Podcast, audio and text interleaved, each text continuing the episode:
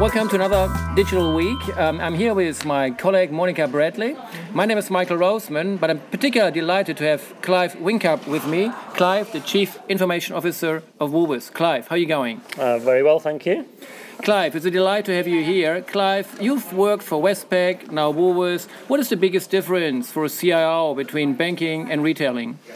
Um, well, differences I think are. Um, I still think uh, financial services are. Um, uh, the interaction with banks is usually few and far between. You know, a retailer is is an everyday experience, and uh, and it's also a very pleasant experience. Most people shop and actually enjoy shopping.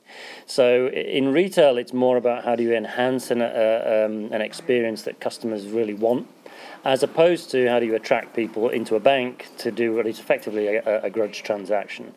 Um, so it's much easier in the retail space. You're dealing with something that customers want to do. They want to interact with you. They're delighted with your product set, and it's really about leveraging that rather than trying to sort of compensate for what is effectively a you know not a not a good relationship in the in the in, in the outset.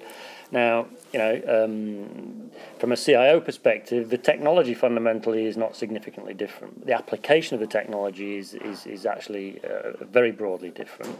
Um, the differences are, you know, retail is all about supply chain, and there's a very heavy use of technology in the supply chain. Um, but where the real overlap is, is that customer experience thing. And talking about customer experiences and the digital economy, where do you see the biggest opportunities of the digital economy for Woolworths? Um, well, I, I, absolutely think it's in the it's the integration of the, the digital with the physical um, and and actually matching that um, uh, customer experience piece from from our uh, uh, our online presence into our uh, uh, into our stores. Now, um, we're seeing some movement in that direction. Um, we're seeing certainly in uh, in the apparel and in the specialty goods retailing environments. we still think there's a huge opportunity in um, in groceries, fresh, and, and supermarkets because it, it's it's not happening at the moment.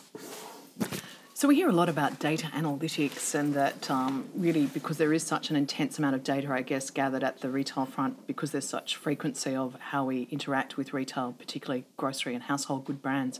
Um, can you tell us a little bit about where do you see the the futures of the digital economy helping you or, or playing into digital analytics for your business mm. offering? I think one of the one of the real opportunities for us is is how to um, how to bring opportunities to the to the customer in real time in the physical world.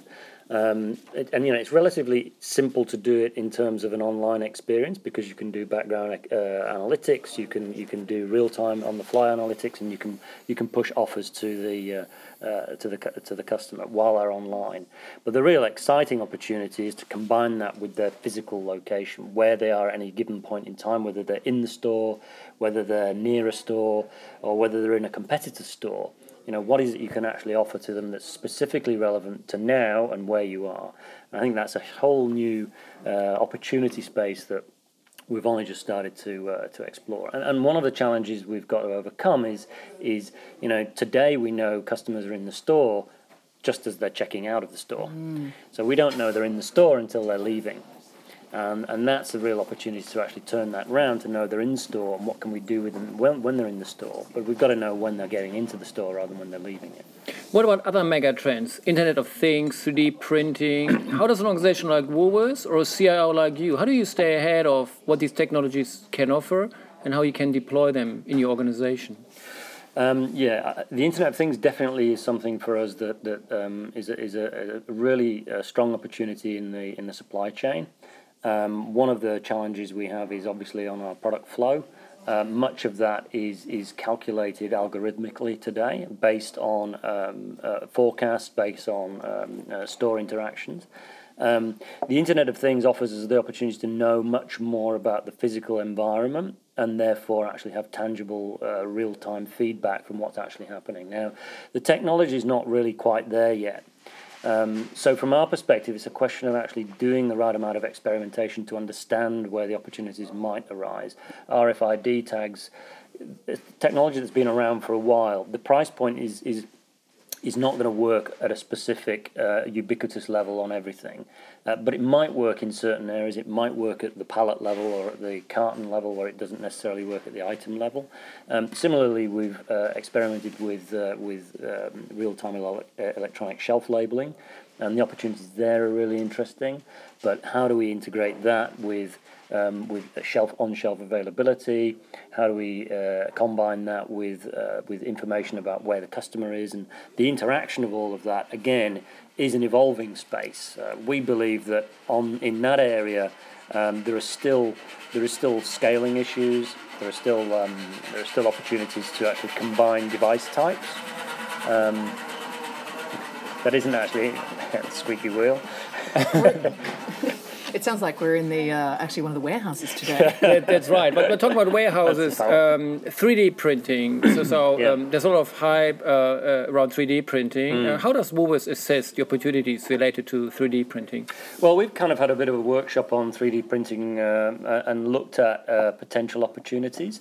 Um, we we definitely feel that there are uh, it, it will be something that, uh, that that that we will be applying in some areas. It is still a, a fairly um, it's it's a developing um, technology, obviously. Um, one of one of the areas that we, we have looked at is in is in uh, is actually in uh, kitchen design in our Masters store, and um, you know sort of creating a physical, uh, um, uh, tangible takeaway model of what your kitchen will look like. Um, that's that was an experiment which which was you know interesting, provided some really useful feedback from uh, from customers. But we think there are a lot of opportunities that uh, that that three D printing will uh, will bring along, and you know looking far into the future, you know, how many of our uh, distribution channels can we actually uh, virtualize and, and have the, the, the actual item generated locally rather than actually being shipped, virtualize the supply chain. You know, that's, that's a really exciting prospect for the future. Mm. And finally, how does how's Woolworths approaching the whole subject matter of raising, if you like, your innovation literacy within the organisation? Clearly, sometimes we're only limited really by our own ability to have a mindset to, to look at the opportunities and risks of the future. Could you tell us a little bit about how you're approaching the innovation and raising capability? Well, one of the things we're doing is we run a program with QUT on uh, and bringing executives into uh, into the campus in Brisbane and actually getting them to think uh, more openly and talking to them more about the processes of uh, of innovation uh, m- rather than just uh, just in terms of just idea creation or actually taking the idea through to actually uh, uh, production one of our challenges is always, you know, we're very busy, very uh, full on, um, and, and how much airtime do you get for new ideas, and how do we integrate those new ideas into our existing plans? And I think it's really important to encourage executives and to, to involve the people because, you know, we've got 187,000 people. Um, that's a huge asset in terms of idea creation our challenge is actually not so much in creating the ideas it's actually about taking those ideas through and giving the opportunity know we've done a few things we've done uh, we've done hot houses. Um, we've we've we've reached out to our uh, to the entrepreneur, the local entrepreneur market. Um, we've done a, a, a series of, uh, of, uh, of, of internal uh, functions. Where we're really striving to get to is to is to is also almost to institutionalize the innovation process to actually gen- get ideas being generated and taken through to to realization. And they can be big ideas. They can be disruptive uh, technologies, or they can be small everyday improvements. It doesn't really uh, matter. Now, one of the things we are focusing on though is is actually how do we create an environment of diversity that encourages um, uh, innovation. Um, you know, it's it's very easy to get focused on uh, very single direction uh, teams. I'm very, very uh, uh, passionate about creating multifunctional multi- and, and diversely skilled uh, uh, skill sets within the team.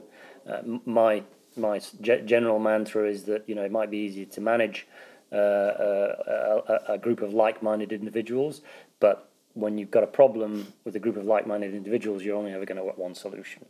Uh, today's uh, business environment, today's digital world means you need 10 solutions for every problem. And you've got to be able to try and figure out which one is going to work and which are the eight that are not going to work. And out of the two or three that might work, which one are you going to go for? That's a whole process that we've got to be able to get as many different thinking people into a room to actually generate those thinking. Clive, you described an incredibly exciting future for Woolworths, its employees, its ecosystem, and in particular its customers. Thank you so much for your time and best of luck with all the opportunities. Thank you.